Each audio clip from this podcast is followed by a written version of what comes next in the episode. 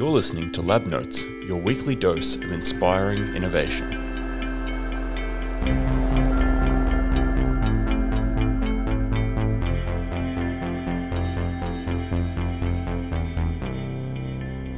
Hello and welcome to Lab Notes. I'm your host, Leo Stevens, and today we're dusting off our electron microscopes to take a closer look at the Australian nanotechnology sector with some guidance from today's guest, Dr. Dennis Antiohos.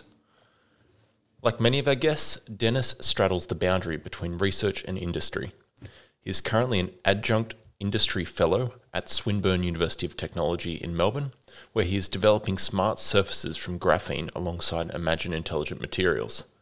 This work has flowed out of Dennis's extensive expertise in carbon electrode design, from a PhD in supercapacitors and battery electrodes to a postdoctoral posting at the VC backed spinout Aquahydrex, where he helped develop their flagship technology platform that produces hydrogen fuel from water splitting. Dennis is a Greek Australian, a sports tragic, and a passionate science communicator. So without further ado, let's dive into some nanotechnology. Dennis, welcome to Lab Notes. Thank you for having me. It's a, it's a pleasure to be on here. Um, so today we're doing a deep dive into nanotechnology, but could you set the scene for us by telling us a bit about your current roles with Swinburne and Imagine? Uh, yeah, sure. So currently I'm the pr- principal research scientist uh, at Imagine Intelligent Materials.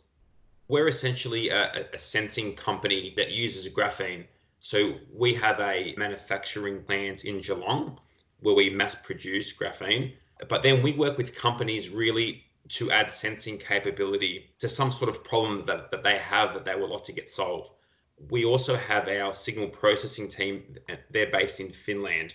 And what we do is we formulate substrates and, and formulations based on graphene that then we'll, we'll integrate onto different surfaces or within materials to make those, if you will, dumb materials or dumb surfaces smart. We can we can then apply signals into those, get signals out. We can digitize things, we can perform data analytics, and we can detect things like pressure or stresses and strains, temperature, location, and we can, as I mentioned, integrate that into a, a wide variety of applications like leak locations in buildings or location monitoring uh, for smart flooring and so forth.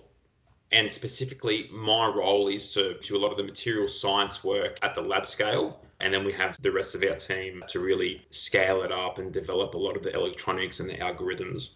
I think you also mentioned uh, Swinburne. So we have a great partnership with Swinburne where we work on a number of fundamental R&D type projects related around graphene. And this is anything from smart composites to you know graphene characterization and standardization. So this work on graphene, it's just the most recent example in a long line of material science projects you've worked on, particularly around carbon electrodes and their applications. Can you tell us a bit more about your academic background and what it means to be working at the nanoscale? So as technology evolves, we want to get better and better materials. You know, more lightweight can have better performance. And, one way that that's being done is, is to actually structure the material at the nanoscale. And that's because we start to utilize some of the quantum mechanics of like electron transport and spin properties and bonding energies and things. So that really allows us then to improve a material's behavior, whether that's a mechanical property, you know, an electrical property or a thermal property. So from that in, in my studies, I worked on um, developing electrodes, highly porous carbon-based electrodes. So, so these electrodes are, are very, very strong. They conduct electricity very well, and in some instances as well, they can be have a catalytic behavior and do some very uh, important reactions with a much greater yield or you know or efficiencies. So across these projects, you've been studying nanostructured materials and trying to access quantum effects that occur in the nano world. But how do you preserve those interesting properties as you scale systems and reactions up by nine orders of magnitude? Yeah, and that, and that's a really great question because when you have these properties, so in the case of graphene, so graphene is a 2D material, but it actually has, if you will, you know, three of the bonds in graphene is in one plane, but there's a delocalized set of electrons in the other plane. These delocalized electrons are similar to what would happen in a metal.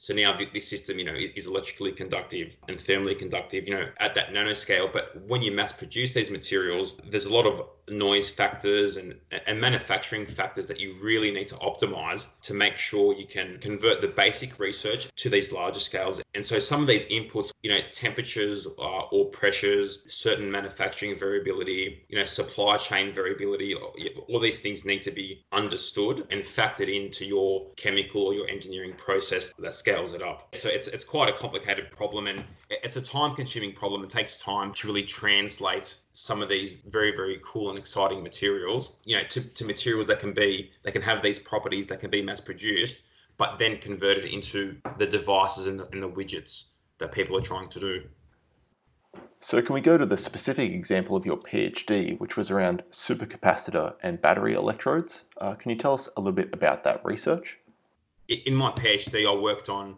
developing carbon based electrodes with other additives to make high performing uh, electrodes. So, in, in any supercapacitor or, or, or battery type, or, or more generally, uh, energy storage and generation system, you have a substrate, uh, and then also there might be some sort of liquid separating those substrates, and then that might be closed and sealed in, in some certain way. And on one electrode, you have a reaction, and then charge you know, moves across to the other electrode where another reaction happens and you'll get flow of ions across the electrolyte. And so in the case of a supercapacitor, you know, we can store electrons through an electric field, we can discharge it to do useful work.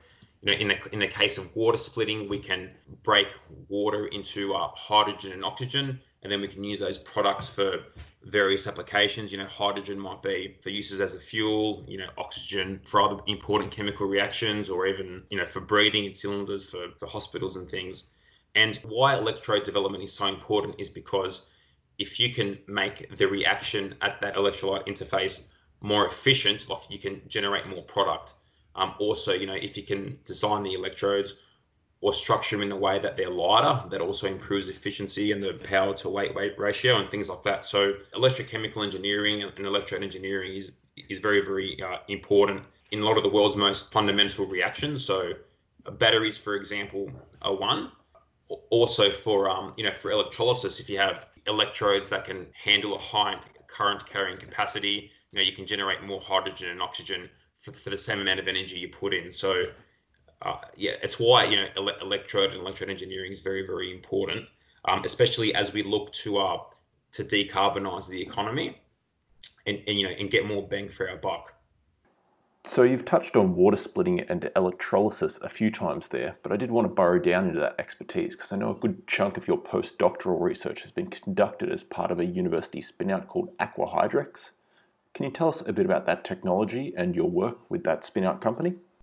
Yeah, so without giving the secret source away, so you have a lot of the uh, you know transition elements, uh, and you know whether it's you know iron or nickel or cobalt, and, and, you can you can dope those on certain conductive scaffolds, whether it's stainless steel um, or or other cheap metals, and you can make high surface area electrodes. You can form them into a device that has electrolyte in there too, and then when you apply a voltage or, or electricity to that system, the electricity will actually split the water and then you can generate your your hydrogen and, and, oxygen. And really, one of the things that, we did well at Aquahydrex was we were able to find low cost metal systems and, and scale that up substantially to make electrolyzers that could produce a lot of current and then so a lot of hydrogen, you know, per unit cost, if you will yeah, so it's important that when, when you're choosing materials to design these systems, you've got to understand that whatever you do in the lab, there has to be a whole supply chain behind behind it, so you can actually scale up and make sure you know you have enough you know, ingredients to build the electrodes at scale. That's an interesting point for sure. I think a lot of research and lab scale work gets done with some pretty exotic materials or with some processes and systems that are very difficult to scale up, very labor intensive to continue with. Can, you tell us, you know, a bit more about the approach that these startup companies and the, the groups you're working with are taking to ensure that the lab results can be scaled? The way to go about that is you've got to make sure you design, you know, your experiments in such a way as to factor in the, the scaling up. And in a lot of the, the work that, especially material science startups, they use that, you know, that Six Sigma and lean methodology where, you know, you use things like design of experiments, Taguchi methods, to really make sure that you're capturing everything when you're uh, doing your, your experiments and your engineering. And, and, by everything, I mean everything. So for a lot of people that are more used to a lab type setting, you might have a concentration, or, you know, or a mass or, or a type of metal, but when you want to scale things up, when you do experiments, you have to factor in operator and like humidity and like external temperature and and other noises that you necessarily well, you know, wouldn't take into account when you're doing those experiments on the small scale. So that's why it's super important when, when you're trying to make these systems foolproof. You, you design in these other factors and these other inputs into your experiments so you can understand the outputs. So, can we talk about Aqua as a company? I know it ultimately got backing from the US clean tech venture fund True North and is now based in Colorado. But what were your experiences as an early employee and a researcher within this spinout as it developed a life outside academia? Oh yeah, sure. So I mean, my time at Aquahydrex was was was fantastic. Originally, we started with, with two of us in the lab making electrodes, trying to prove the water splitting concept. And, and literally, these electrodes, you know, were the size of a 20 cent coin you know, and then within three years, we went to like a massive, big electrolyzer system. So, I mean, that journey was amazing. And and so so maybe I'll take a step back. The reason why the company grows is because you, you have all your engineering and your technical milestones, and if you hit those, it initiates further funding because as you prove things out, then you're able to scale it up. It works, and then you know you know you get more people. As you scale up to, you go from more from the, the basic science and maybe a TRL level two to three you know, to four, five, and six, then you need more engineering. You know, as these systems grow, there's no longer just like electrodes that you have to worry about, but especially with electrochemical cells, as you scale them up, there's lots more design that you need. So you need your mechanical engineers, you need electrical engineers, and expertise in plumbing. And, and before you know it, you know, you have 30 or 40 employees, uh, you know, after a couple of years. That's sort of how it evolved. And then, you know, after after a few years, they set up operations in Colorado to further scale up and commence a lot, a lot more prototyping because we had achieved uh, a certain scale here, which proved out the technology. So that was absolutely fascinating to you know, you know be a part of that for three or four years. So after Aquahydrex was set up and kind of self-sustaining in Colorado, you returned to Australia and ultimately to Melbourne, working at Monash, and then your current roles at Swinburne and Imagine. Um, can you tell us about that transition back and kind of about any cultural differences between the technology sector in the US and, and what it's like over here? Yeah, so the thing is with Colorado, uh, really a lot of the the main sort of research institutes are based in Colorado. So things like NREL, so the National Renewable Energy Labs, and also the National Measurements Institute. But then on top of that is also all the main US Air Force bases are in Colorado so there's a lot of defense companies out there. So you know Boeing and Lockheed Martin, some other like space companies as well. So you know the science and engineering talent pool in, Colorado like, is phenomenal. It's definitely you know a great place for companies like like Aquahydrex to ultimately you know set up the, the manufacturing operations and, and really scale up and commercialize. Now coming coming back to, to Australia, I actually spent a very brief amount of time at Monash University where, where I learnt an amazing amount in, in such a short time. But then another opportunity came up to go and, and ha- have more of a, a leadership and, and, more of a an R&D slash bit more management type role with Imagine, uh, based here in Melbourne and, and running some of our projects here. So then I took up that opportunity and that's where I am today. So great. I mean, that, that's brought us full circle and, and would love to talk a little bit more about graphene sensing. Can can you walk us through a few of your kind of use cases and the, the systems that are being created with with graphene? Yeah, so in a lot of literature, you might see graphene as part of the matrix of a material, and that's a lot harder to do, like in, in composites and things. But specifically at, at Imagine, we've developed almost uh, graphene sensing skins that, that we can integrate with a whole bunch of substrates. So whether it's concrete or wood, textiles and uh, polymers, just to name a few. But then we have also developed the electronics behind that, so we can connect to that edge, and then we can you know send signals in. You know, the substrate can interact with its environment. Things can change. It might be a temperature or pressure, as I mentioned before, and then you get a signal out, and then you've got to interpret that data. And and the funny thing is, anytime you have a new material, it, it speaks its own language. So part of the challenge is really understanding the raw signals that these systems generate and making sense of them and, and, and what it's telling you. So it's it's quite fascinating actually. It's like learning a new language. And so the this kind of signals interpretation and the the systems that go into that are really a key part in applying any of these materials in a, in a practical real world sense. Uh, yeah, exactly. So the signal processing and the development, of, you know, of the algorithms on top of that is key because I mean, like in science, you know, it's one thing to have a model and data, but you know, what does that data mean? Because really, rubbish in equals rubbish out. So, so you need to really, you know, understand your system and and make sure that what you're proposing, you know, has a physical reality behind it. Otherwise, you, you know you can't interpret anything and that takes time and that takes a lot of engineering and experimentation building prototypes testing responses uh, so for example we have like a smart floor where the team has developed some fall detection and literally your fall signature or your fall spectra is different to say normal movements and then you got to then you know take those learnings and then you can build algorithms on top of that. And it's yeah fascinating. It's absolutely fascinating so I know you attend a lot of conferences and industry engagement events that expose you to the Australian nanotechnology sector more broadly. Could you give us a sense of what that landscape is like in Australia? Yeah, so I'll definitely will say one thing: the material science and engineering done in Australia is second to none. I think like where we get let down, and not really let down, it's just because size of markets the US venture capital industry is a lot more developed and the markets are a lot bigger. So there's obviously a lot more people willing to take risk on startups and things. But Australia actually punches above its weight amazingly well in terms of the R&D and even a lot of the prototyping and, and things like that that's done here so, so really right now australia is developing some great graphene based industries. So companies like uh, like ionic industries and, and other startups looking at filtration of water using graphene you know soil remediation technologies and and like lubricants and things like that. Uh, but also i know there's a lot of companies too, you know, in that hydrogen space and the clean tech space. So really looking at trying to scale up hydrogen technologies as well, uh, and, and, and other clean technologies like uh, battery companies and and um, even like microgrid companies. So the ecosystem is quite strong and probably doesn't get enough recognition. So I guess as someone who's experienced that journey from fundamental research to uh, startup and, and VC-backed company, do you think there's some ways that Australia could coax more venture capital and funding and, and support into that fundamental research translation pipeline? I'm actually quite optimistic because I think there's been there's been a switch maybe over the last five or ten years about you know more requirements with academia to work with industry, and, and I think that's happening to get more commercialization outcomes. You know, it, it does take time, whether that's five or ten years. I'm not too sure about.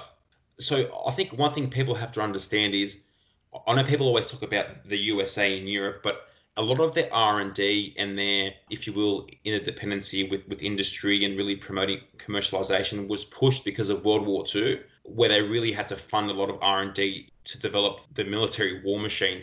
So I, I think Australia right now is, is, doing a good job it, and it takes time to understand that you know R&D has lots of potential benefit but I think Australia is actually getting there. When you're working on the on the event horizon of knowledge or doing hard and new things, like there's no answers in the back of a textbook. Your returns and, your time from development to prototyping to a minimum viable product, it does take time. And you think just that risk appetite and the, the funding for what will always be a, a long and arduous journey is maybe still in a stage of growth in Australia?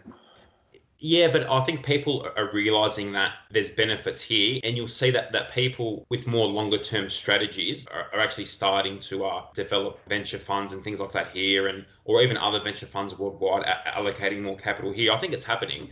But one thing that you do need, you do need some successful companies whether it's in IT or engineering or in science, to start to pop up, and then that gives you more credibility, and then it's like a feedback loop as well you know, and, and, and, there's a lot of those coming through now. I mean, I know in IT people have heard of uh, Atlassian and things like that, but there's a great company in Geelong called Quickstep, which manufactures composites, you know, for the Joint Strike Fighter. Companies like that that are that, that are growing and giving a, you know Australia a really good name. Well, great, Dennis. Thanks for that perspective. Um, we've got one last question that I ask all my guests as to whether you've got a book that you're reading or book recommendations for the audience. Oh, yeah, that's a really good question. So, so normally I tend to jump around from book to book. I normally don't read a book from page one to right to the end. I'll jump in between. I'll go to other books. But a book I just read recently that I really enjoyed is by Dale Carnegie ha- called How to Win Friends and Influence People. And it was actually written um, about 100 years ago. Uh, but, you know, it's more relevant than ever. And it's a fantastic book. A classic, Dennis. Thanks for that recommendation. Yeah. And thanks for joining us on the LabNote podcast talking nanotechnology. Yeah, thank you. And thank you for the great job that you're doing uh, with your podcast. Well, that's all we can fit into Lab Notes for this week. We hope you enjoyed it. If you're keen to hear more inspiring stories of innovation, check out our back catalogue and subscribe to the channel so new episodes can appear on your device once a week. Lab Notes is produced by Eon Labs in collaboration with Rennie Digital. Find links to both of those organisations, along with our guest's biography, the papers we discuss, and more in the description below. Our music is sourced from Pebble Planet Music and mixed by Nat Harris. I'm your host, Dr. Leo Stevens. Until next week, keep inventing.